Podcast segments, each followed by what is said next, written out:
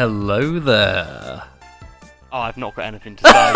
we're not we're not on Star Wars, are we? I'm out no, of the we're loop. not.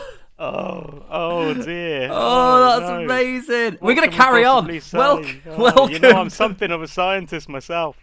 Ooh, he's pulled one out of the bag. Welcome to the Babblers Guild, where we watch and review films, and if you're lucky, a few TV series and along the way. So come in, take a seat, grab yourself a drink, and get comfortable. I'm Link, and as always, I'm joined by the military poison gas that turns people into a supervillain expert, Jamie.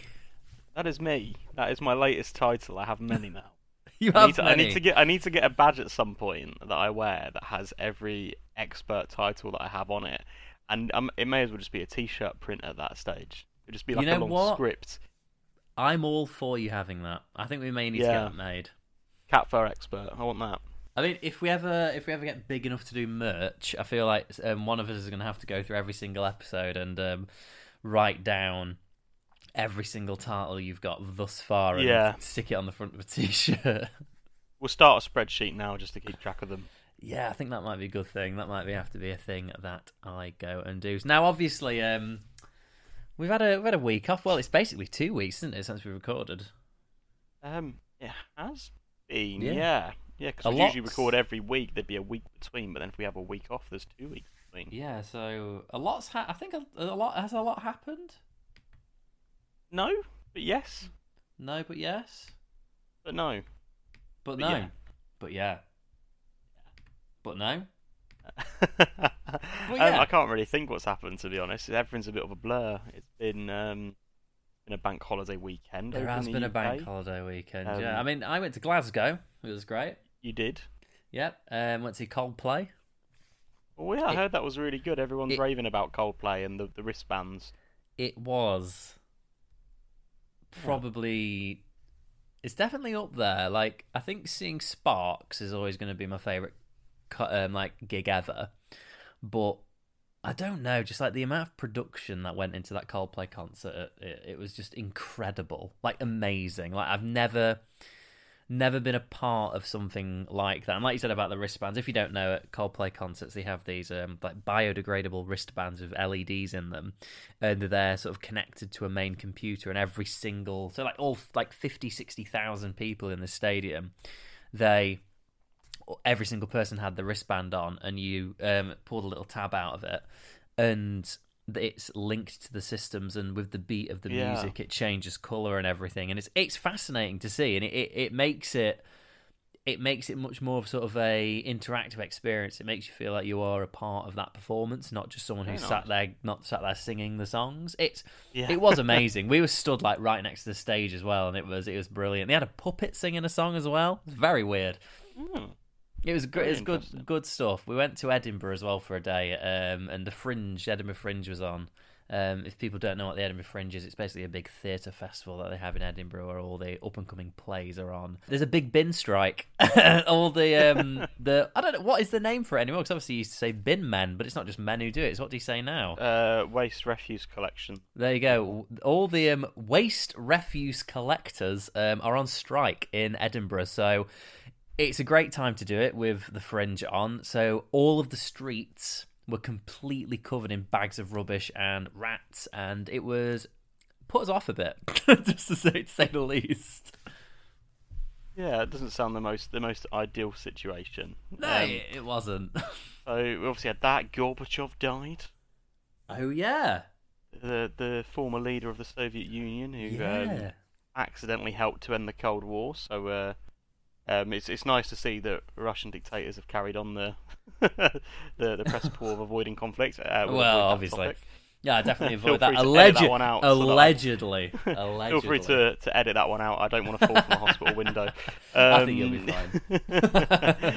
Um, but yeah, no, it's it's been a been an all right couple of weeks really. But we're ready to get back into it, aren't we? Ready to, to hit a podcast, hit the ground running or swinging, I should say. Yeah, we are Um, pretty much. Now, I po- I did a little post on on Instagram um, this morning, just sort of outlining that season two's back, baby, from the fifth of September, which is today. If you're listening on the day of release date now, New day of the week.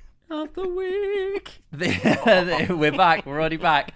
The I actually did put up a running list of what we're going to be watching this time. It's going to be nine films. Nine. Now we weren't going to announce it, but I thought I think it'd be a nice thing for people just to know what's up up and coming. yes. So if you haven't seen the post, Up, up and away, web. yes, exactly. I'll up, it away. Shazam! We'll go to that in a moment. Uh, so the running order is obviously today. The first episode is going to be Spider-Man, the 2002 classic Sam Raimi. Next week is going to be the SpongeBob movie. Then we're going to go back to Spider-Man 2, then Whiplash, then Spider-Man 3, School of Rock, Shrek, The Naked Gun, Shrek 2, and that's the end. What an incredible list of films. It's going to be a great time. I think it's nice to end on Shrek 2 because that's just before they get bad. Yeah, yeah. That, that's why I only picked the first two to go over. Um, yeah. so hopefully having that nice little running order is going to be good. And then after that we'll have another little week's break and then it's probably going to be in some little little Christmas season, isn't it? Potentially, yeah, that could that could come up. There'll probably be a few games that we might need to review around that period as well. Potentially, yeah, because there's quite a lot of games coming out. Oh, bad news, if anybody cares. Um, Evil West, which I've talked about before, um, has been delayed from the end of September to the end of November for some Not reason. another game delay. That never was- happened. It never happens. I was really annoyed though because I was ready for as soon as I got my first paycheck from teaching to pre-order it and get it get it bloody in, which is mental. But I do start teaching on Monday, which is scary. Eee, very scary, but hopefully exciting as well. It is exciting as well. I did my first day today, which was just an inset day, lots and lots of training. So I've, I have finished at the call center now, which was which was a good time. I actually really, um, I don't know, I really enjoyed it. I felt a bit weird leaving, to Oh, be good. honest. Yeah, Yeah. I, I I didn't when I left the call centre. I didn't enjoy it, so you had all the party poppers and the streamers going on as you left. Yeah, pretty much. Pretty I actually did have a bottle of prosecco waiting for me at home. Just outside the door, you're like, oh, good job I left this here. Yeah, I Hey. I was glad to leave that, but I'm glad that you enjoyed your time uh, with your job. I uh, honestly, I don't know why I even liked it. It's weird. I had one complaint on the final day, which, um, uh, I don't, if, if anybody cares about it, it was actually quite a good one. There was a, for some reason, there's a system error on the website where, for a school, the girls' blazers were showing at thirty-three pounds, which is the regular price for a blazer. I think you said about this on the last Yes. one. Uh, no, I didn't. This is Oh no, this, is, a no. different I know This you is said there were a few complaints about. Oh no, before people were complaining because they couldn't get it in time, despite the fact it was clearly advertised what the cut-off was. Yes, exactly. But this, so the girls' blazers were priced at thirty three pounds, which is the actual price for that school blazer. And there was a in there's a sort of a system error, and we weren't aware of it. We weren't flagged. It wasn't anything. That and the boys' blazers were selling for a tenner for some reason. Now, this uh, woman rang up this very angry woman, and she was shouting at me down the phone, saying that we were targeting the female gender, making um, females pay more because they are women. I mean, And it I looks just- like that, but It it's does just look an like that, system- and I just kept having to say to her, I was like, "Well, it is a system error. I assure you, nobody has programmed the system to target No. the boys' blazers to put them at ten pounds and leave the girls at thirty pounds." And she just kept saying to me, and I was on the phone for about 25, 30 minutes with her. They just She don't get kept, it. She didn't get it, and she just kept saying, "Well, I hardly think it's fair." And I was like, "I, I agree. It's not fair, but it's an IT error, and I flagged it to get it fixed. We can't fix it now." So unfortunately, I can't do anything about it. And she oh, kept saying, "Well, can I have the girls' blazer for a tenner?" I was like, "No, you can't have it for a tenner because it's a system error. It's not an offer." Yeah, it just goes over the heads, doesn't it? It does. And the funny thing was, not the funny thing, the stupid thing was, she was doing that thinking we'd sent all the ones out for a tenner, but the system had actually picked up on it without us knowing and been cancelling all the ones that had been ordered that were that had been errored at a tenner. Oh. So Not, no one not had, a perfect situation. no, not really. It was, um, and that was about 25 minutes of my final day anyway. But anyway, I start teaching next week and I'm very excited for it. Uh, we're going to get into this now. It's time for an incredibly famous section. It is our recommendation of the week. ha ha ha ha ha. Ha ha ha. Ha ha ha. Ha. Ha. You win. Oh, thank you very much, Jamie. What is your recommendation? Um, I'm going with back? a game. Uh, yeah, I'm going with a game or a Woo! couple of games rather. So I um, jumped back into a game that I started playing a few years ago, and for some reason stopped after about ten minutes. Um, but then went back to it because it's, it's free on the PlayStation Plus Extra subscription, which has all the PS4 games. And I've been playing South Park Fractured But Whole. Oh yeah, Um, you sent me a couple of photos of this, didn't you? Yeah, and it, it is a bit of a. It's spelt fractured but whole, as in whole, as in a whole thing, like W H O L E. But it is a bit of a pun on fractured butthole. A, fra- Um, a fractured butthole. Yeah, because the character's super name is, is Butthole because his superpower is that he has mega farts. Incredible. Um, so he, he he develops a fractured butthole at one point. Um, so um, essentially, the, the South Park released a couple have released a couple of games so far. Well, there's a few, but there's a couple in this series that were on. Stick of Truth was the first one, and it, they are like RPG games essentially. Stick of Truth is a lot more RPG based. It's it's kind of D and D esque in terms of the theme, but also based off the episode where they are all Lord of the Rings characters. yes, Um, I love so that episode. It's so They're good. all wizards, mages, bards, that kind of thing. They've all got and, and healers. They've all got their their special abilities. And the actual way the game worked, the first one, so that's part of the recommendation, is that it, it was very RPG. There were lots of side missions that you could do. You could find better weapons, better gear, and level yourself up. So by the time I got to the end, I'd done all the side bits, and I was ridiculously over leveled. Um, this sec- uh, the second one's a bit different, so it's based on all their superhero characters, and I won't say the names of some of them because they're um, plays on racist phrases, unfortunately. Um, well, typical, well, typical typical South Park style. They obviously poke jokes at, at society being a bit a bit terrible.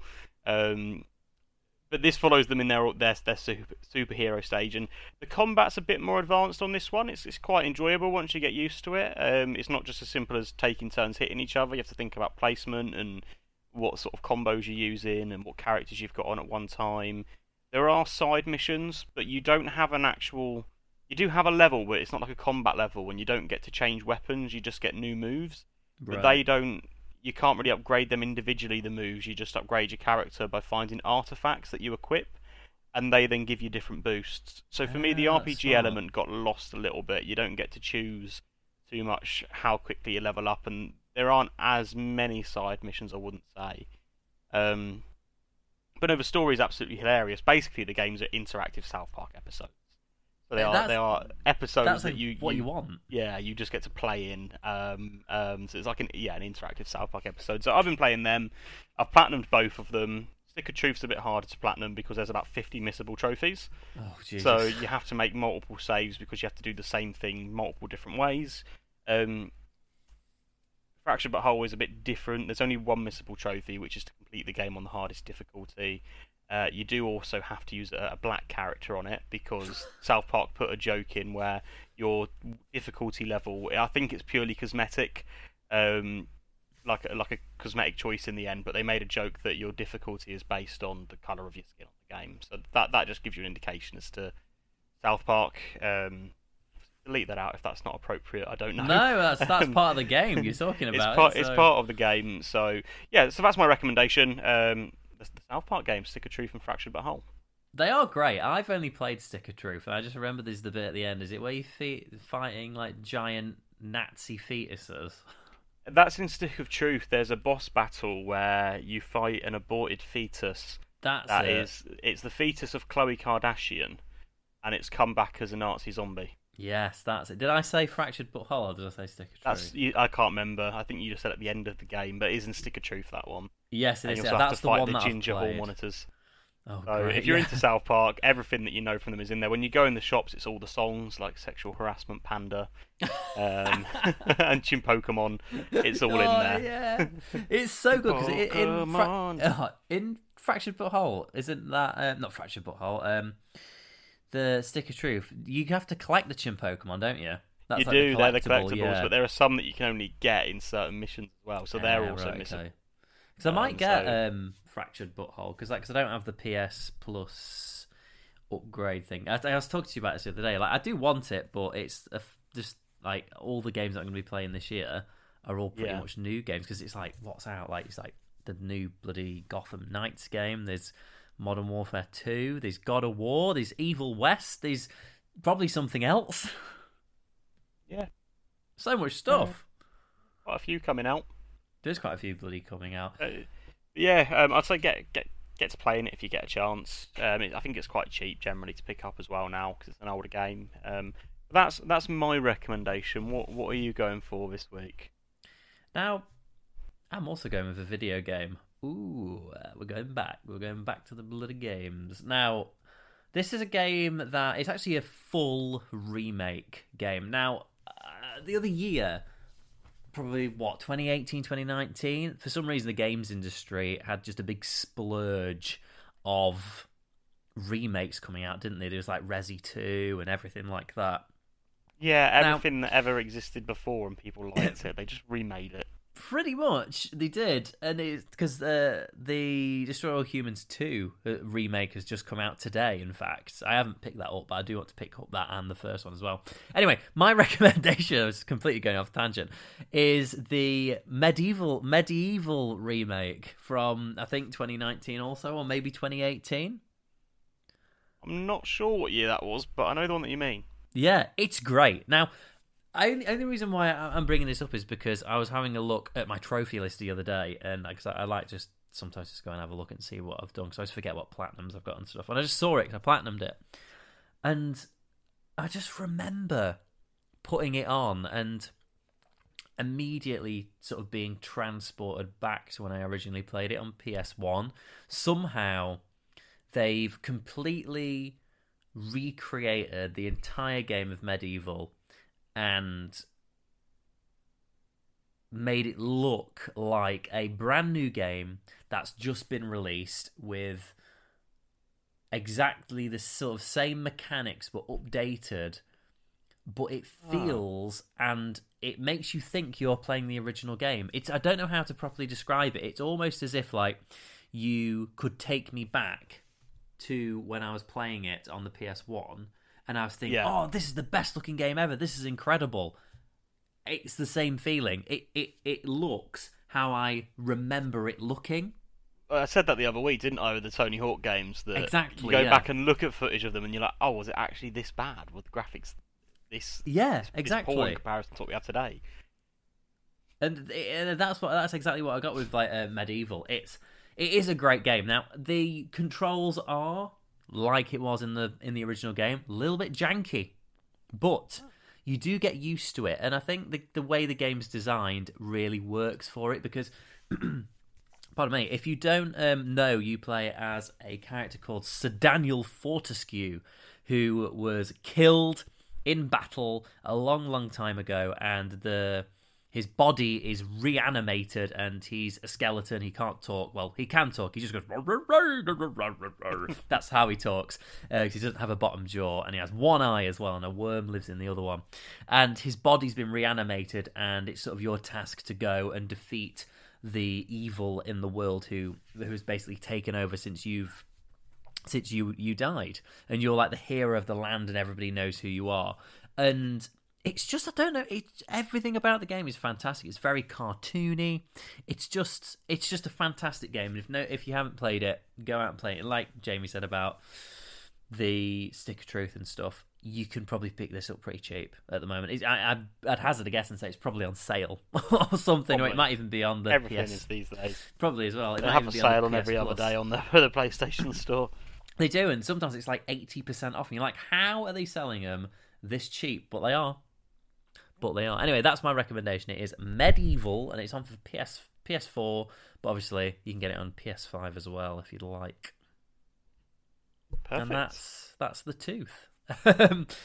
Now, just before we get into Spider-Man, there's a there's a little a little something we haven't done yet, um, and some would say it's a world famous section of the podcast. It is the perfect pour. Perfect pour of the week. Perfect pour. Now this week it's it's back. This week it's uh, actually it's a beer that I do frequent and quite enjoy, and it's actually just one that I sort of had left over from the other day, and I thought I'm not going to go out and buy one. I think this one should actually go onto the podcast. It's uh, I don't actually know how to pronounce it. You might have to help me with this one, Jamie. I always say Hogarden. I'd say it's yeah, either Hogarden or her garden. Her garden, her garden, H O E G A A R D N. Anyway, it's a it's a Belgian wheat beer, and it's incredible. I'll read you the little blurb on the back as usual. Almost 600 years ago, in the Belgian village of Hergarden, a band of monks experiment experimented experimented by adding oddball boca- botanicals from halfway around the world to their traditional wheat beer. Our recipe, inspired by their creation, is a beer with a refreshing flavour and captivating aroma unlike any in the world. You might call it divine inspiration. We call it her garden. Her garden? Her garden? Whatever it is. anyway, it is a really nice beer. It's really sort of light, and it's one of them beers where, like you really laughed at it the other week, it's got a bit of sediment in the bottom. it's got a bit of sediment. So we're going to open it up. And just before I do, it's actually got instructions. So it's meant to be chilled, which it has been. Then I need to pour two thirds of it out.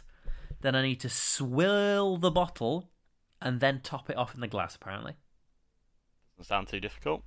Doesn't sound too difficult. We're going to go for it. Let me just set up my camera first so I'm not rushing around in case I get an awful head on this beer. Here we go. The camera camera is officially up. Okay, here we go. Oh. Did you even hear that?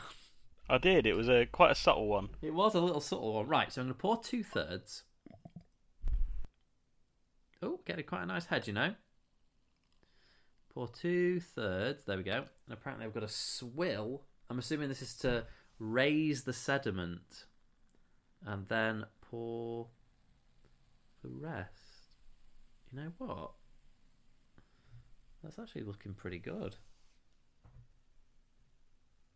Here we go. You know what? I think that's that's a pretty good one. I, I know I'm sort of touting my own trumpet there, but mm. that actually looks all right. You know what? That swirling method works.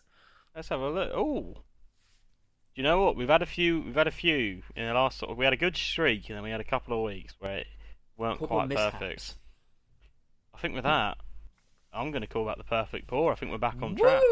Woo! We on That is the perfect pour of the week. Perfect. Well, we're back. We're back with yeah. a perfect pour. That's all right for the first week. Uh, it, it is. It is a really nice beer. Now, obviously, you can have your say uh, today. If it if it's if it's the fifth of September, uh, just tell me. Do you think it is the perfect pour? Anyway, Jamie. Yes. I'm not actually going to forget this entire season. You need to hold me to it before we get to this incredible breakdown of the trailer. Of, yes, yeah, exactly. One of my favourite superhero films, and still, I'd say superior to any of the films that have come out in the last twelve years, superhero wise. Here is the trailer for the 2002 Sam Raimi Spider Man. Who am I? You sure you want to know? If somebody told you I was just your average, ordinary guy, not a care in the world, somebody lied.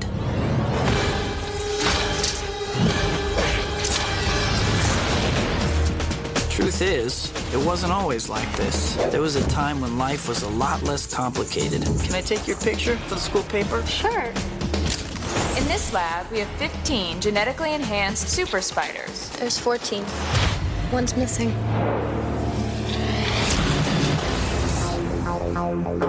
Peter, are you all right? I'm fine. Pete, look, you're changing. I know I went through exactly the same thing at your age. No, not exactly.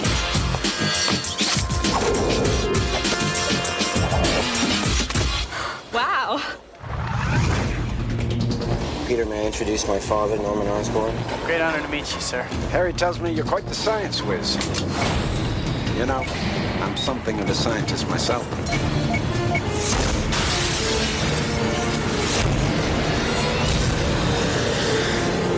What the hell was that? Whatever it is, somebody has to stop it. With great power comes great responsibility. This is my gift. Wow. It is my curse. Who are you? Who am I? I'm Spider Man.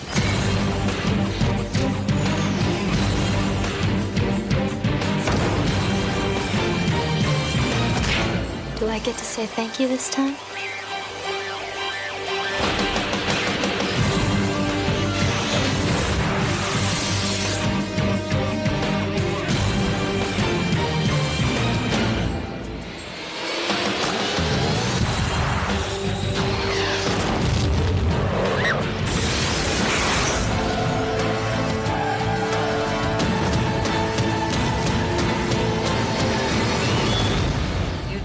Much. You're not Superman, you know.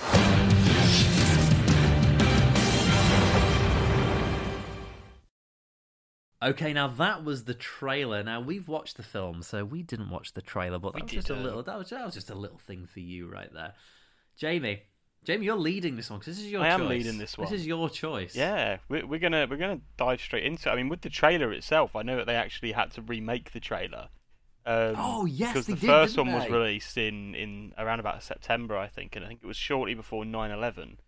Um, and it essentially featured him chasing down a helicopter in the middle of New York, and I think he like strung it up between the two towers. Yes, he did. I remember that. And, Um, yeah.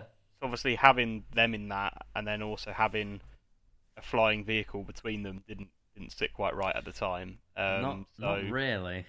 They obviously remade it, but yeah, the film the film itself came out obviously in 2002, so it's been out a while. Um, and uh, those of you who uh, I'm not going to say a spoiler warning because if you've not seen this film or uh, the, the Spider-Man film that came out last year yet, then what are you doing? Um, but we we see Tobey Maguire taking on the role of Peter Parker, Spider-Man. Uh, which he also reprised, didn't he? Um, which was nice to see. So little nostalgic throwback when he when he did that um, last year. But what did you think of the film, Luke? What what were your reactions going back to this absolute masterpiece?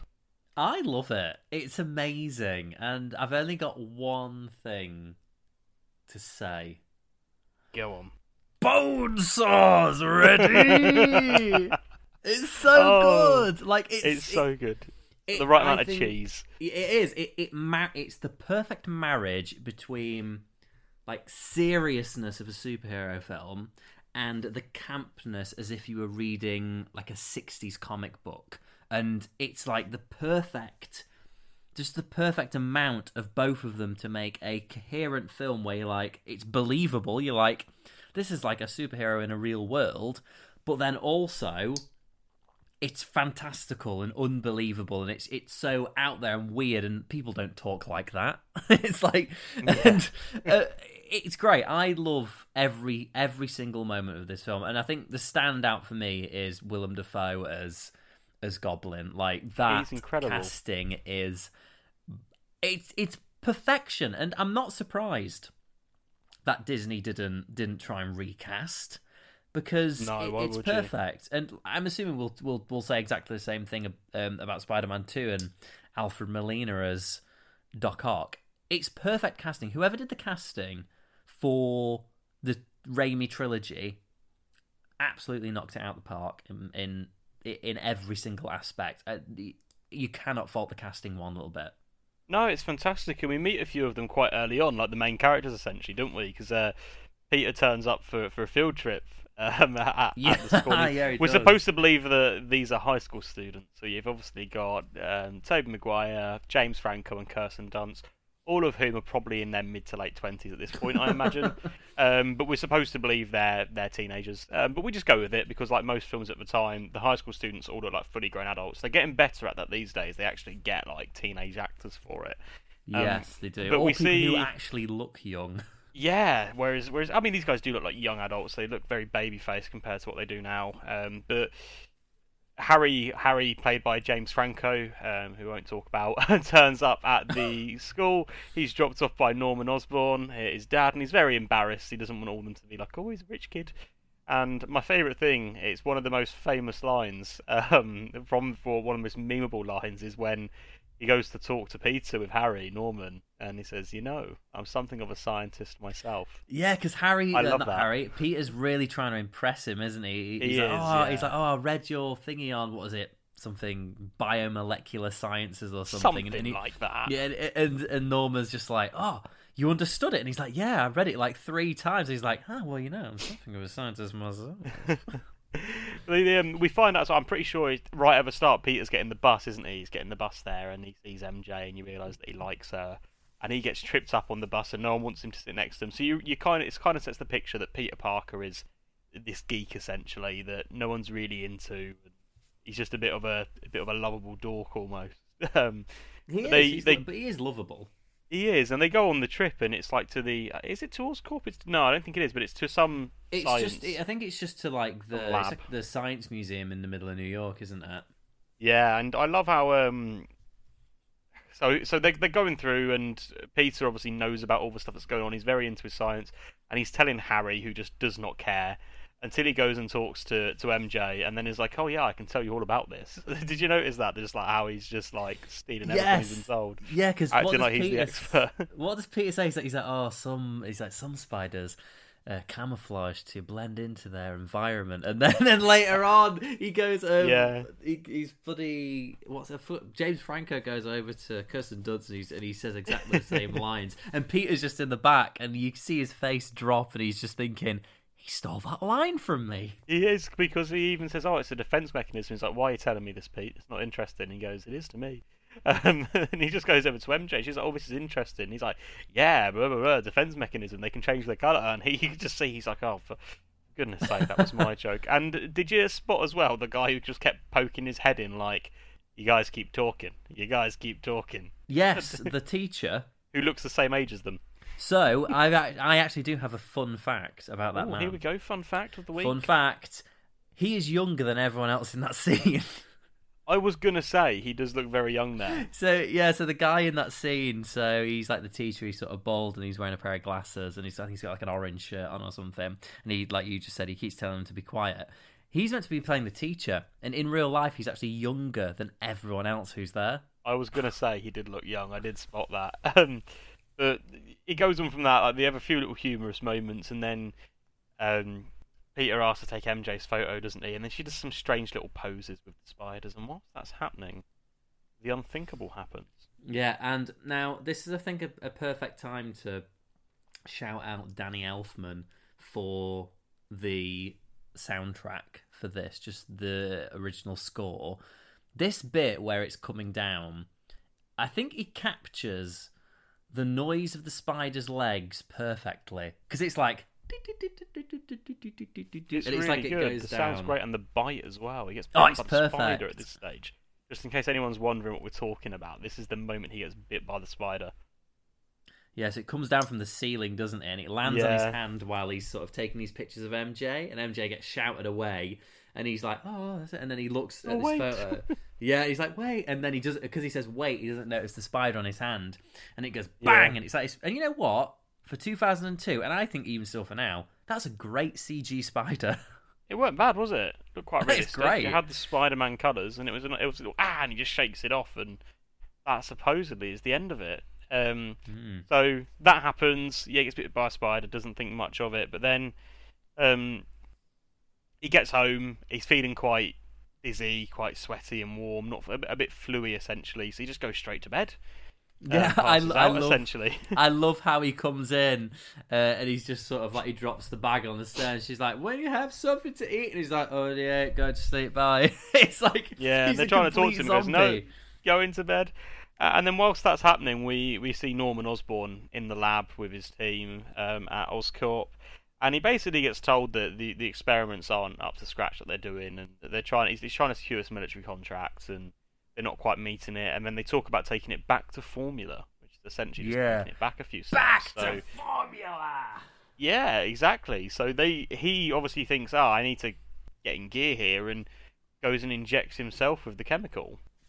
Um, And, it doesn't end well.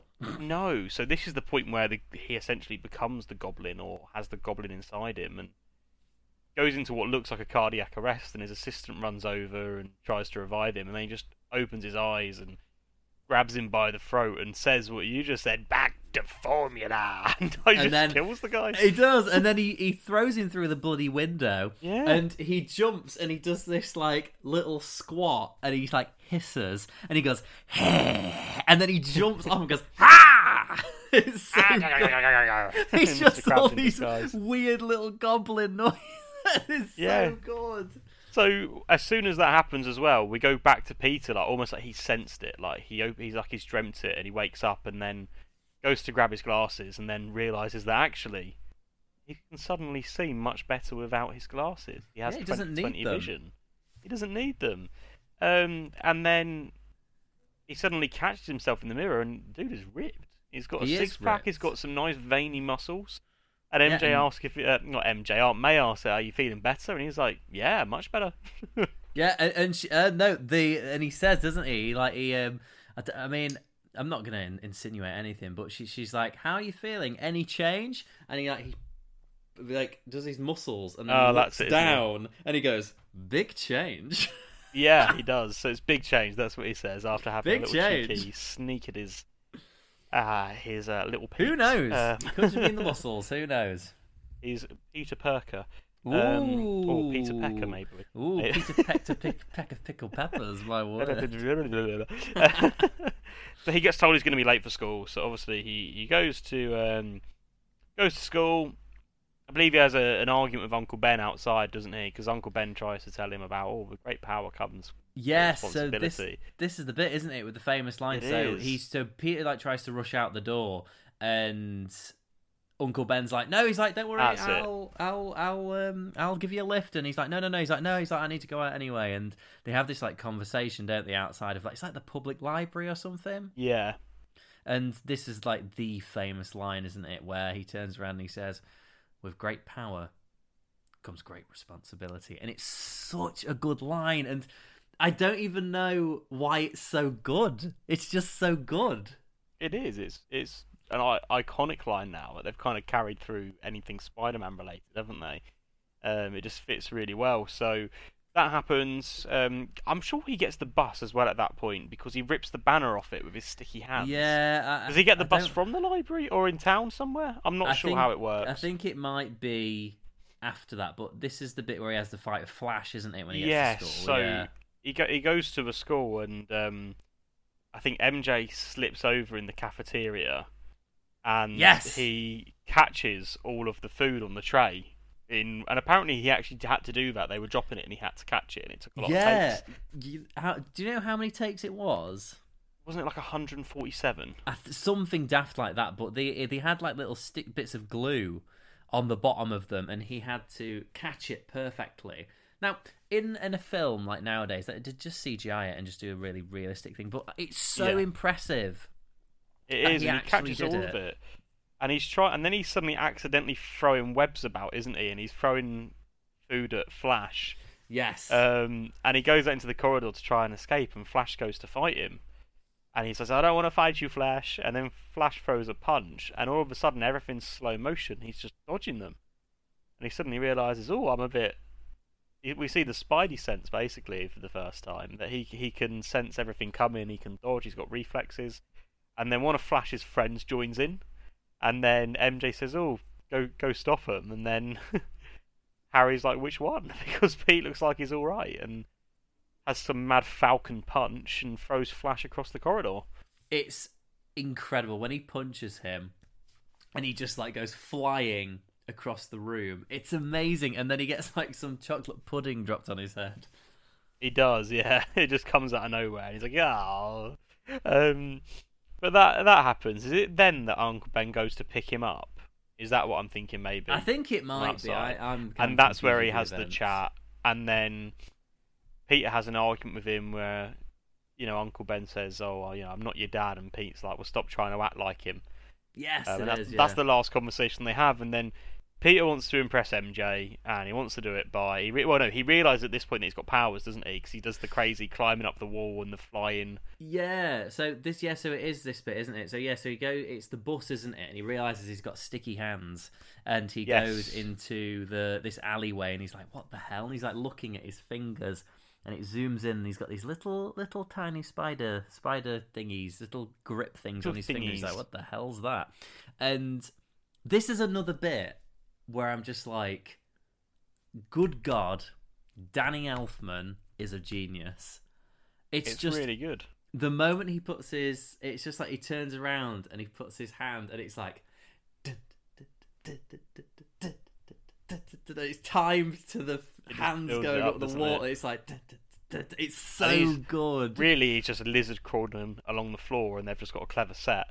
Um, but yeah exactly it looks really realistic, like he's actually climbing, and he gets at the top, and then he he's running and jumping, woo, screaming and things as he's jumping across the across the rooftops. And then he ha there's quite a funny scene where he's trying to work out how to actually shoot his webs. Um, Yes, sounds a bit strange yes. out of context, but he's doing all these different hand movements and all these different phrases like Shazam, up, up and away, web, fly, like all these crazy phrases and hand movements he can think of, until eventually he just puts his middle and his ring finger down on his wrist and gives it a little flick, and zoop, out comes the web. it does Um, and then he swings across and just slams into a wall Right, isn't it a billboard? It just goes right into it. yeah, he just Something like slams that. it. It's, but then, but I think that's that. This is what I mean. Like, if this was a Marvel film, like a new MCU film, it would have been like, yeah, he's swinging, he's got his webs, and he can do it, and it's amazing. This, the first time he ever swings in a web, he just lands at a wall and hurts himself. Yeah, and it's quite realistic that he's new to all these powers. He doesn't know what to do with them, but he's figuring it out as he goes along. Um, so he at that, at that point he essentially wants to um, he wants to impress MJ, doesn't he? Because I think she's he sees that she's upset Yes, he at does. um, at a house. It isn't good, and something about the car, and he wants to win her a new car, doesn't he? And he sees an ad in the paper um, That's for a car, and if he gets enough yeah. money, he can buy it. And there's the wrestling advertisement. Yeah, because he's he's on the back taking out the rubbish, isn't he? He is, and yeah. MJ's like dad's like shouting at her, and she comes outside and she's like, "Oh, did you hear all that?" And he's like, "No." And then Flash turns up in his flashy new car, and she's like, it, "Oh yeah. my god, your new car!" And then he wants one to. yeah, he's like, "Well, if she loves cars, I'm gonna get a cool convertible." Yeah, so knowing that he can kind of fight now, he makes himself a little costume, essentially just a red balaclava and some some joggers. Great costume. and and he is. I mean, it is a really iconic costume. I do love it. Um, and he goes to a wrestling wrestling competition, doesn't he? Oh, where we so we see everyone fighting against uh, Bonesaw. yeah, Bonesaw's is ready. ready. And there's a deal that if they can survive in the ring with him, which is crucial this bit, for three minutes, they have to survive three minutes, they'll get three thousand dollars. So he goes to enlist himself in it, and they ask him his name, and he says, "I'm the Human Spider." Oh, I And the guy's love like, That's this a rubbish bit. name. He goes, That's a rubbish spider." That's a Please welcome name." the amazing Spider-Man. And he's the way they lift up the curtain. He's just stood there awkwardly in his balaclava, real pasty. And he's like, "That's not my name. They got my name wrong. I'm not going out." I love it. And they're like, "Just get out there." And they just throw him out. I just love that bit. The way he's like, "No, I'm the human spider. Get it right." Um, they I- have a I little wrestling match, don't they? They do, but do you know what I love about that bit as he's going into the ring?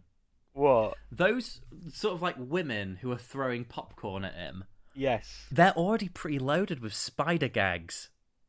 That like, did you not notice? Like, like they like obviously it's scripted, but like they were loaded, all of them. Like one of them was like, he's gonna pull off all eight legs. Like they all had these like spider I gags didn't that they were. that. Yeah, and it was like that's these like the smartest people ever. They're so witty. That's brilliant. Hey, there we go. Another little fun fact for you that the ring girls in Spider-Man are full of spider puns. They are full of spider puns, spider puns. They sling them about when there's a spider wrestler. but the uh, the wrestling match is happening anyway, and um, Peter's kind of just like hiding on the wall, isn't he? And then he makes a little um, a little joke that's been removed from some of the films now because it had a few homophobic connotations. Ah, yes, of Um, course, yeah. Yeah, so you can look look. I'm not going to get into the politics behind it, but you can look it up. Um, So but was that happens. so- just sorry, just curiosity, was it on the version that you watched? it was, yeah. So It hadn't been you taken out. it? Disney Plus. Oh, right, because I've got it on 4K um, Blu-ray, so I watched it on that, and it was still on there as well. Yeah, it was still on Disney when I watched it. So maybe there was rumours that they were going to take it out. Essentially, he makes a bit of a homophobic remark, doesn't he? Or it, it could be deemed homophobic. I suppose it is. Um, Did you say like does where that, he says, your "Oh, that's a, make it for you or something?" it's a cute outfit. Did your husband make it for you?" Yeah, but I, th- I Um, think like it's hard to say if it is or not because you could say that's just Peter sort of judging Bonesaw of knowing that he's the type of person where if you do make a remark like that, it's just gonna like really annoy him Yeah, or maybe the character is actually gay and Peter knows that he has a husband. potentially.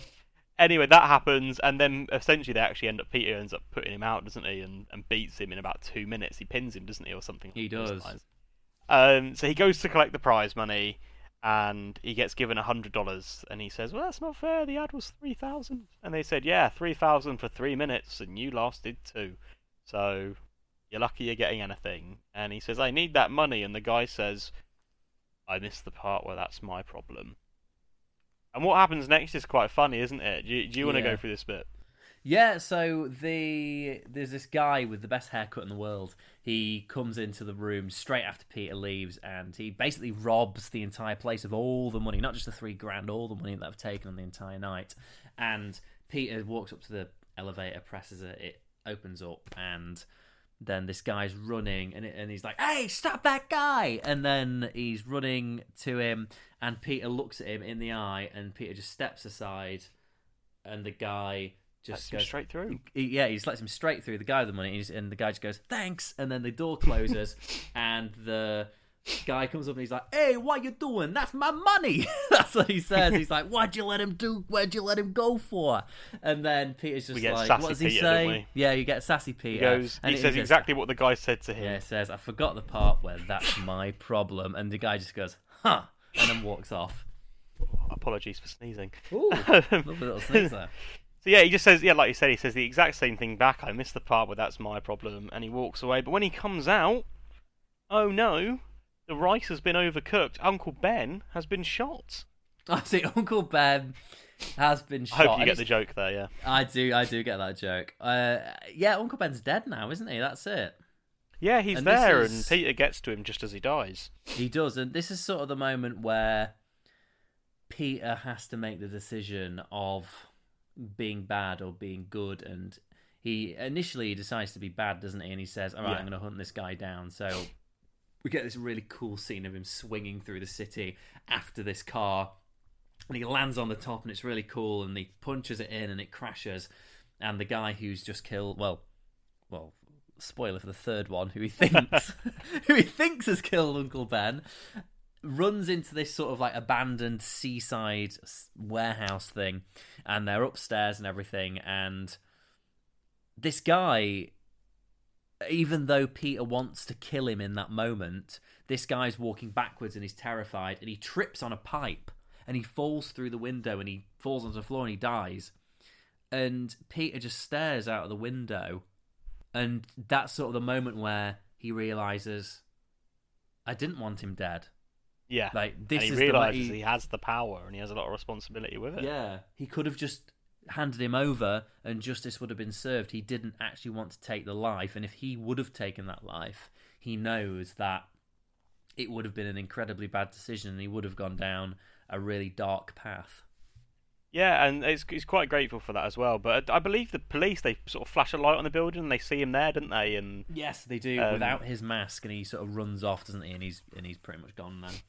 Yeah, so he's gone at that stage. He develops his new spandex suit as well. He does. he Um, gets the, the proper Spidey suit, and honestly, I'll stand by this, and I'm going to say it until the day I die. It's the best suit. It, it's this. I think there is so. there is no comparison in any other suit. There's it's it's the best on like the raised webbing, the way the eyes look, just the way it's designed. It is the best suit to be on screen, and if you disagree, that's fine, but you're wrong. you are wrong. It is a fantastic suit, and he, he designs that. He goes home and he makes it. And meanwhile, we, we see Norman. Uh, he's started to get into the Goblin. He's wearing the suit and he's he's on the glider, and we see the first look at him in full Goblin mode. And a rival company, it's Quest, I believe, the rival company, are doing some, Yeah, some military is, yeah. experiments. And he goes there and just kills them all. He does. just- They're he just- making like a stupid Iron Man armor thing, aren't they? And he blows it all up. Yeah, he just destroys all of it. Um, so, and then he flies away. And it's great, Uh, isn't it? His, his little his little laugh, and isn't it, it? This this is the point where we find out that uh, James Franco is with Kirsten Dunst now, isn't he? Yeah, we find out the two of them are together. Um, because Peter's walking along and he bumps into MJ because she's got a waitressing job and she's like, "Oh, don't tell Harry." And he's like, "Tell Harry." She's like, "Oh, we're dating." And he's like, "Oh," and he, you can tell he's really sad. Um, so that happens. Um, and then he's on his way to the Daily Bugle, I believe, at that point because he sees an ad for a photographer Yes. take photos of Spider-Man. So he goes there and he, he well he takes some photos of him fighting bad guys and he takes them to the Daily Bugle and he's offered just two hundred dollars for his photos. He argues a bit and then Jameson says, "Right, three hundred. You're freelance. That's the deal." Um, so he has the job.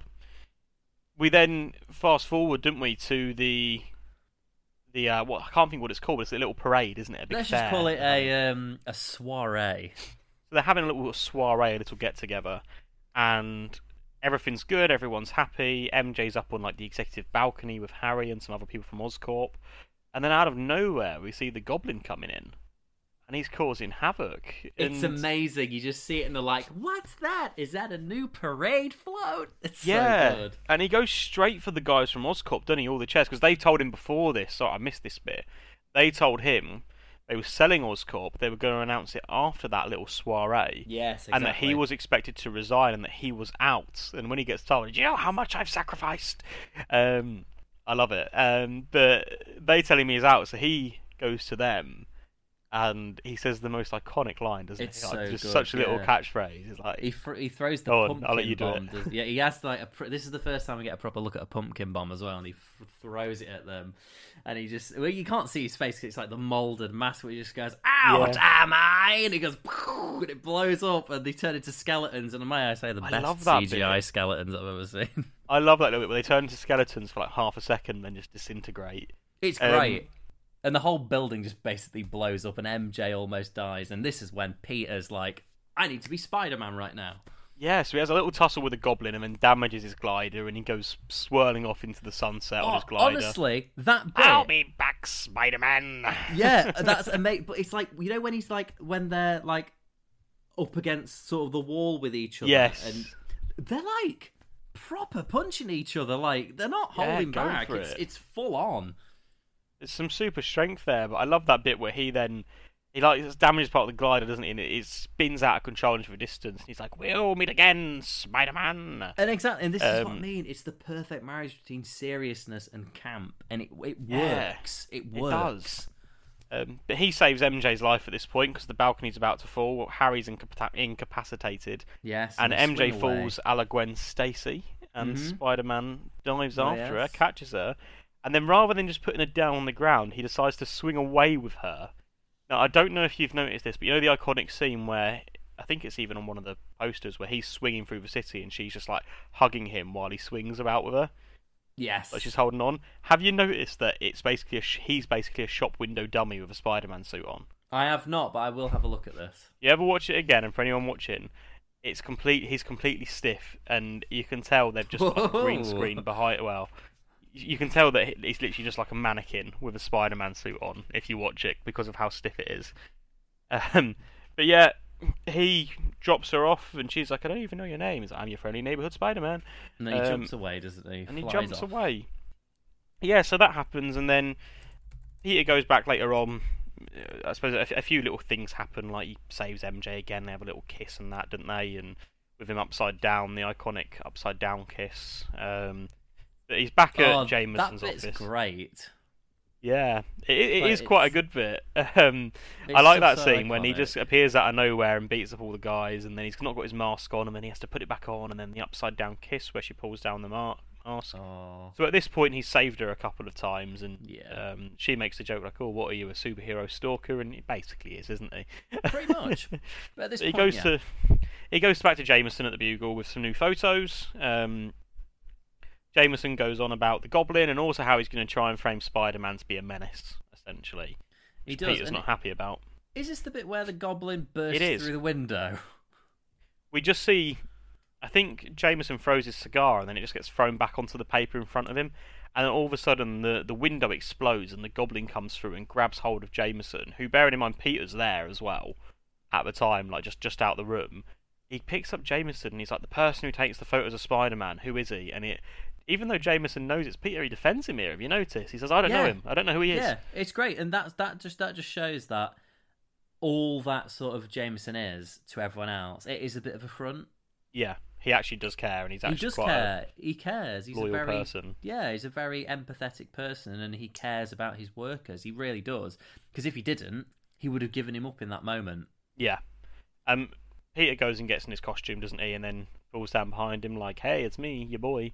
And Goblin's just like, "Sleep." Oh, that bit! He just like he turns around and he puts his arms with his purple Yeah. smoke. So he's like sleep, and this is the bit where they have like a little conversation. I love the bit where he leans on the thing and slaps him on the head casually. it's really funny. It's so funny. It's so funny, and he's just stood there on a rooftop talking to him, isn't he? Like trying to, almost trying to make him a deal to be on his side and work with him. Yeah, he is. Forces. He's like, he's like, we can be powerful, you and I. Have you noticed the entire time he's delivering that speech, he's kind of stood in an awkward squat stance. Yes, he is. He's and kind of squatting with his arms out.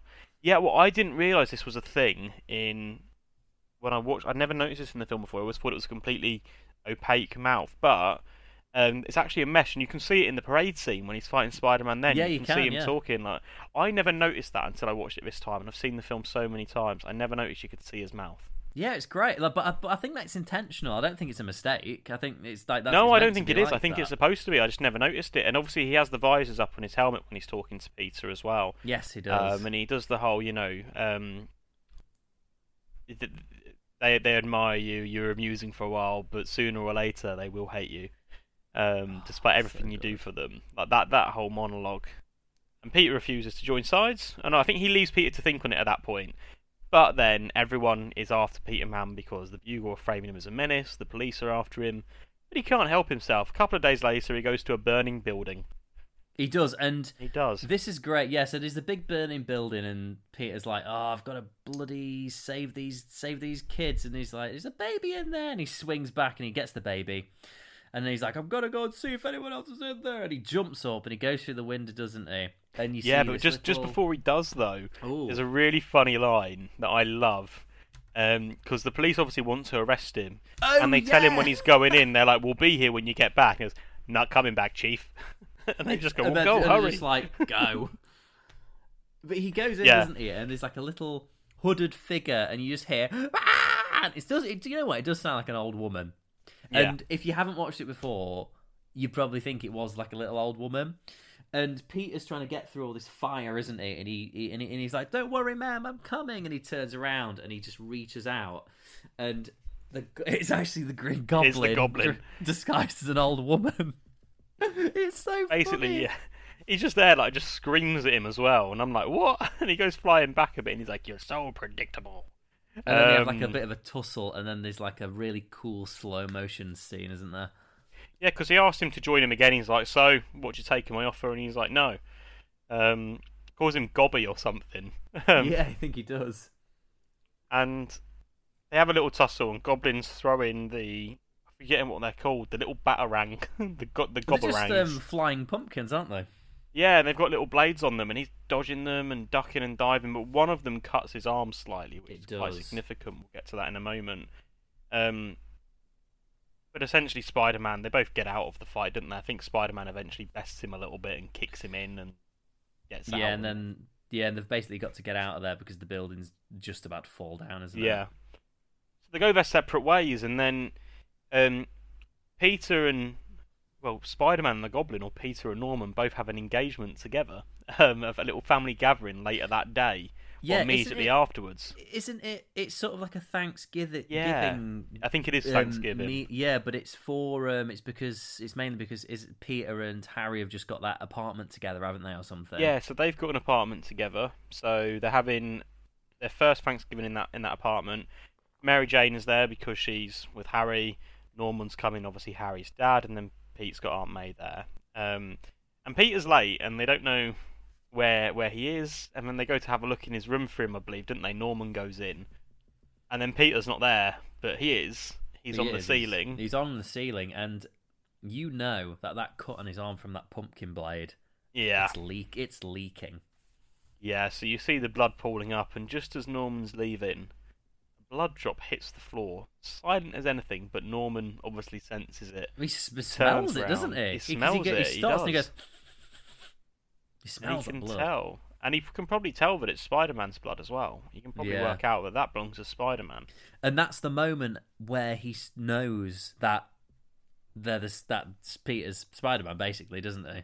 That well, the Goblin probably knows. yeah, I think he has his doesn't. suspicions. Yeah, well, well, the Goblin's essentially taken over Norman for the most part, hasn't he? Um, and Pete, he looks up at the ceiling, but Peter's obviously gone outside and hidden under his balcony. He then changes and comes in the front door with the cranberries, and he said, "Sorry, I'm late. I had to beat an old lady with a stick to get these cranberries." Such a goofy line that everyone just memes it so much And now, but I love is that. what I've said. It marries perfectly the campness with the seriousness. It's great. Yeah, and um, obviously he, they, they sat down at the dinner table, and then Aunt May spots that Peter's arm's bleeding under his shirt, and pulls up his sleeve, asks him what happens, and oh, uh, what, what was it? One of the male boys on the He bikes got knocked him clipped over. by a bicycle messenger. That was it. He got clipped by a bicycle, and Norman obviously works out exactly what the cut's from. He works out that Peter's Spider Man. Um, so he leaves. He makes up and leaves, and then as he's leaving, Harry goes to talk to him, and Norman gets very abrupt about MJ, like, "Oh, she's only with you for your money. Do what you need to with her, and then get rid of her." So Harry goes in, and then MJ is like, "Oh, thanks for defending me," and storms off. And suddenly, it's gone from a nice family gathering to being a bit sad. Um, but we- we have the fun. Uh, I say funny. We have the cool scene. It is a bit funny as well. How Norman's in his house, just thinking, "What's going on? Where's this sound coming from?" There's all these like ma- masks and ar- artifacts in this room, and he just suddenly looks in the mirror, and then the goblin's there, like it's me. it's, uh, but then this, I think it's, I think it's a really interesting take on Green Goblin having it being like a split personality. yeah, like a not- duality. not- not- yeah, yeah, not just being oh, it's Norman Osborn, he's the Green Goblin. It's like He's the Green crazy, Goblin yeah. is another personality with it. It's like Gollum, using Norman as a really? host. Yeah, essentially. Um, and you you know this as well as I do, but for anyone not listening, we've got another little fun fact. The easiest way to tell whether it is Norman or the Green Oh, Goblin yeah. is the teeth. Oh so yeah. if you're wondering what I'm on about, um, Willem Dafoe, who plays Norman, naturally has slightly crooked teeth. Well, he naturally looks like a goblin. Yeah, so he has he, he has looks goblin like a goblin. I was trying to be nice, but he does though. He's perfect. when he's playing Norman Osborn, he's got essentially dentures in, hasn't he? He's got fake teeth, like veneers. Yeah. That make him look like he's got perfect teeth. But when he's the goblin, he's just using his own teeth. They haven't got any any uh, different teeth in his mouth, so he just uses his nat. Willem Dafoe uses his natural teeth. If you look at his mouth and his teeth look perfectly straight, that's normal. And if you look at his mouth and they're a bit crooked and they've got gaps in them, that's the goblin. And it is So that's the a fun fact. That is a fun fact, and it is the same. Sorry, I was just swallowing a big mouthful of beer when you'd finished. It was That's a bad fine. moment. The um, the- and they do the same thing in No Way Home as well, don't They they? do, they do, yeah, and it's a nice little touch. But no one ever talks about it. Well, they do, the fans do. But it's something that goes unnoticed by quite a lot of people. Um, but I thought it was interesting. But he has a conversation with well, Goblin and, Norman have a conversation in the mirror, and they say now that they know who he is to attack his heart. Yes, Um, his so- heart is obviously Aunt May. Aunt May. It is. Mm. I love Um, this Aunt May. I think this is the Aunt May that I like the best. Yeah, I think she's fantastic. It reminds really me of my actress. nan as well. Aw, so she's so sweet, isn't she? You just want to look after her and protect her and bless her. She's sat in her bedroom praying for Uncle Ben, um, her husband. And then the goblin comes smashing through, like the whole house is on fire. He, And he- really wrecks that house, doesn't he? He does, and he just just terrifies her. I don't think he hurts her. He just terrifies her, doesn't he? To the point where she ends up in hospital talking about those big yellow eyes. So Peter then leaves the hospital room, and he knows that the goblin knows who he is. He doesn't know it's Norman at this point, does he? He doesn't find out until right at the end, I don't think. Yeah, I think it is literally right at the end when Yeah. he finds out. But yeah, he does. He takes um he takes Aunt May, doesn't he? And like you were saying, she's like those eyes, those big yellow Yeah. eyes. So he he realizes that the goblin knows who he is and that he's going after him. So he puts two and two together, doesn't he, and knows who the goblin's going for next. He does, and um, he doesn't get there in time. She's already gone. She's gone. MJ is gone. So Harry's basically told Norman that MJ's into Peter. So he goes and kidnaps her, and then Peter goes to find her, and essentially the goblin leaves Spider-Man with a choice. In one hand, he's got Mary Jane, and in the other hand, he's got a cable car full of children. And he chucks of, uh, both well, of them. Well, He do, he Yeah. does. I love this bit, and he, and he chucks just both of them off the bridge, doesn't he? Yeah, and I love the bit where he's holding them in each hand, and he goes, "You've got a choice. Now choose," and he lets them both go at the same Yeah. time. It's so dramatic, but again, it's so camp, but it works in the moment. There's not one moment where I'm like, "Ha, that's funny," because it's stupid. I'm like, "Oh, this is such a good villain." Every yeah, time. it's really good. Like he's just so, he's just so, he just doesn't care, is what I love as well. Like it is a bit Joker-esque in the sense that he just does all these outlandish things. He he's essentially the Marvel's version of the Joker, isn't he? He's, he's a bit of a goofy character. He's got pumpkin bombs. You know, Yeah. if, jo- if Joker's clown themed, then Goblin's obviously like Halloween themed, isn't he? Especially in the comics. Pretty much, and he's yeah. just doing all these crazy things to wind up and torment Spider-Man. Um, Spider-Man naturally saves both the children and Mary Jane. He's just, just Yeah. like, all right, I'll do both. he doesn't he, he goes for Mary Jane first, doesn't he? And then he sort of webs up the thingy, the cable car, and he lands it onto sort of a boat that's underneath. Yeah, I'm sure what he does is he swing. He jumps out, grabs Mary Jane, swings under the bridge, and then webs up the cable car, puts her down on safety, and then yeah, lowers it down the cable car as well. And at that point, Goblin basically comes out, grabs Spider-Man, and they end up in this abandoned warehouse. Ha- Whoa, building whoa, thing. whoa! You're missing a very. Am I missing- what am I part here, missing? Jamie?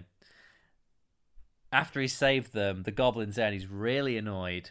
And then a, a brick hits him in his face, and he looks at the bridge, and there's a guy, and he goes, "Hey, you mess with New York, you mess That's with it. us." and it's like, and everyone's like, "Hey!" And then they're like throwing like pipes and bricks at him. Yeah. And then this is when they all fly away. And honestly, this fight scene, which is the basically the final moments of the film, it is it's so brutal. It's so good. going for each other, hitting each other with everything. There's bricks flying about. There's, it's just absolute carnage. And Like they're not pulling punches. This is they are both of them are trying to kill each other. yeah, and um, Peter's mask is ripped as well, isn't he? And he's he's nearly done for. Um, Honestly, battle damaged Peter in this film especially. Whoever did the costume design for just that alone, it's so good because like he looks he looks like he's been through like a war. Like it's Yeah. it's it's incredible just how he looks. It's like his hair's poking out. You can see half of his face. He's like he's bleeding everywhere. It's just when they're like punching each other and they're just like like trading shots on each other. It's it's crazy, and you think that at any moment they could kill each other, but then sort of like Peter basically beats him basically in the end, and then he Yeah, and he's about to finish him off, isn't he? Doesn't he? And he pulls this wall down on him, and it's so cool. He does, and Norman essentially knows that he's done. And in his last, well, Goblin, and in his last bit, he takes off his helmet. It's like Peter, it's me, it's Norman. Yeah, the goblin lets him as- out for a moment. Yeah, yeah, but you can see the Goblin's still in partial control because Peter notices that the, the hand is going to the wrist that controls the glider. Yes, it's like an automated system, isn't it? Yeah, and then the glider just ends up coming down. Peter jumps out of the way, and then it goes straight into Norman. And uh, Well, um, I'm I'm I'm gonna say it, and I'm not gonna I'm not gonna censor it either because we we need to say it. Um, it stabs him in the dick, yeah, it's quite painful. but like I do think like that's I think my only gripe with this film is that glider should have been like four inches up. Yeah. It just looks weird. It's like it definitely stabs him, like where his his little Spider Man is. Yeah, it, it could be a little bit further up. Maybe. But- it, it could have cut him in half, but that'd be a bit too gruesome for a kid. it film. would be a bit too gruesome, but I think it should have just like got him in the stomach. And but I mean, obviously, if you get him in the stomach, he won't be able to slump down on it. But I think that'd be okay if he just died there with it stabbed in his stomach. But it's grim how he dies, isn't it? He just gets stabbed and he just bleeds to It's death. not ideal. Yeah. Not ideal. And he says to Peter, doesn't he? Because I think Norman's back at this point. He's like, "Don't tell Harry. I don't want Harry to know about this." So, um, Oh yeah. So it's like this is the bit where sort of like Norman Osborn's let out again and he realizes and he's like, Don't tell Harry and then he dies. he does, yeah. And, and Peter takes him back to. He's, in, st- he's still in Spider-Man gear here, but obviously a bit ripped. So if the lighting was good, you could see his face underneath. Yeah. And he puts Norman down on the bed at home, and Harry walks in. It's quite dark. There's like lightning flashing outside, and all he manages to catch is that Spider-Man's there and that his dad's dead in bed. He um, is. Spider-Man gets away. Um, and then we have the funeral f- for Norman, and then Harry tells Peter that he will get revenge on Spider-Man, and that is pretty much the film, isn't it? That is pretty much the film, and all of these films, I'm pretty sure, end with a funeral. So. I, yes, they do. All so this one, yeah. So this one we end with Norman's funeral, don't we? And Yeah. everyone's looking very sad, and Peter's eh, Peter's walking in slow motion towards the camera, and he's like just doing this proper superhero speech, and it sort of ends with him going like, "I am Spider Man." And then it just goes there. It's like, and the credits roll. But honestly, what a cracking film! really good. I really enjoyed it. It's it's one of my all-time favorites. Um, one of my favorite superhero movies for sure. I think it's Um, probably my second favorite superhero movie. Well, third. My favorite's Logan. Oh, it's a good one. We might have to do that at some point. Love Logan. I think Logan's my favorite. Then Spidey 2, which is what we're watching in a couple of weeks' time. And then probably this one. They're probably my top three. Yeah, I mean the the, the Sam Raimi Spider-Man films are just beyond good. Um, They are beyond good. And you know what? I'll defend the third one. It's not nearly as good as the first two. But you know what? It's fine. The game was good as well for that one. The game was had good the for that game one. for Spider-Man 3 on PS3. That was That and was using the one. Sixaxis to control Yeah. Harry on the glider. Um, remember that. but yeah, no, I I really really enjoyed this film. It was great to go back and watch it. Um, obviously going to give it a rating now. We have been reviewing Star Wars for a very long time, and we have had a rating system from one to five, uh, and this is based on uh, whether it is either smooth as glass or very coarse, which is Mm. of course based on Anakin's infamous line in Star Wars Episode Two: Attack of the Clones, where he says that he hates sand. It's coarse and rough and irritating, and it gets everywhere. Yeah, and we so said the one is the smooth. score, Yeah, the better. yeah. The lower the, the lower the score, the smoother the, the sand. If it's a five, it's sandpaper, and it's rubbing on your Peter yeah. Pecker. It don't, definitely don't revert on you, Peter Pecker. And in special cases, we can, if we want to, go to a zero, which is basically a sheet of We can. glass, and it's the the most perfect film you could ever think of. Um, We have been there nearly. we have. I think we've maybe done it for one or two films. We've done like a 0.5 before. Um, but Jamie, what are you giving this film? I'm going to give it a side one. I think it is very good. I think it's very smooth. I would say that the web itself is nice and silky. Ooh, um, nice. and it's just a great superhero film. I'd potentially give it less than a one, but we only do that in exceptional circumstances. It's just a great classic movie. It's, It is a great classic I say movie. classic now. That makes me feel old because I, you know, when I It talk about classics, like- it's films that came out before I was born. usually, It is 20 years old, though, Twenty like- years old. Oh, we're old. well, I doubt. You know what? I'm 26.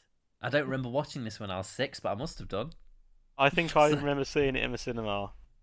But Yeah. yeah, it, I'm giving it a one. What about yourself? You know what? I'm doing it. I'm not giving it a zero. I'm going to give it a 0.5. Nice. Like, I love it. Honestly. Like, there's nobody who can say that this film and the next one isn't like better than anything Marvel. There isn't. There, there's no competition in just just filmmaking and effort put in and just how amazing it was for the time in 2002 to have Yeah. something of this quality. Like I know Lord of the Rings, the two towers are just bloody dropped and everything, but it, it, it's so good to have something superhero of this caliber around the time. We had X Men, like yeah, the X Men films are, are all right. Yeah, the first two, you know, they're directed by um, um a not not incredible guy allegedly, um, but they're fine. But this, it's it's amazing. This film I'm going to put my money on it. This film is the only reason why the MCU exists now. If this film was a Yeah. failure, superhero films wouldn't be anything like they are today. Everyone was- who likes Marvel films has this film to thank for their love for the Marvel films. If you don't like this film, then something's wrong with you. Well, it was one of the first sort of of the modern day superhero movies, wasn't it? We obviously had like the old Superman movies back in the day, and a, a few of the old Batman movies uh, as well. But I think when this came out, superhero movies started to become quite a bit more regular. Yeah, this is like Um, the thing, and I think this is one of the last ones to have the inaugural one hour forty five credit sequence at the beginning. of it did film. have quite a long one. They all Um, did. I remember yeah. the the Ang Lee Incredible Hulk one being about six minutes long and being like, "Oh, I can't look at DNA strands any longer." Yeah, but it, it was a great movie, uh, and it was it was great to revisit it. It was a great movie and great to revisit it. So you're giving it a one. I'm giving it a 0.5. Now the music is playing. Heads up! Next week it's going to be I'm a goofy goober. Yeah, you're, You're a goofy goober, yeah. yeah. Goofy, goofy, goofy, goober. Yeah, it's SpongeBob SquarePants the movie, which is I would say probably one of the best animated movies ever made. But I'm biased because it's an absolutely brilliant movie. It is so fantastic. Just before the whatever they're called, the music stops. Remember, you need to force out a mustache from your face. That's what you need to do. That's a reference for next week. Anyway, we'll be back next week with SpongeBob SquarePants, the movie. Au revoir. Now that we're men, goodbye. Bye.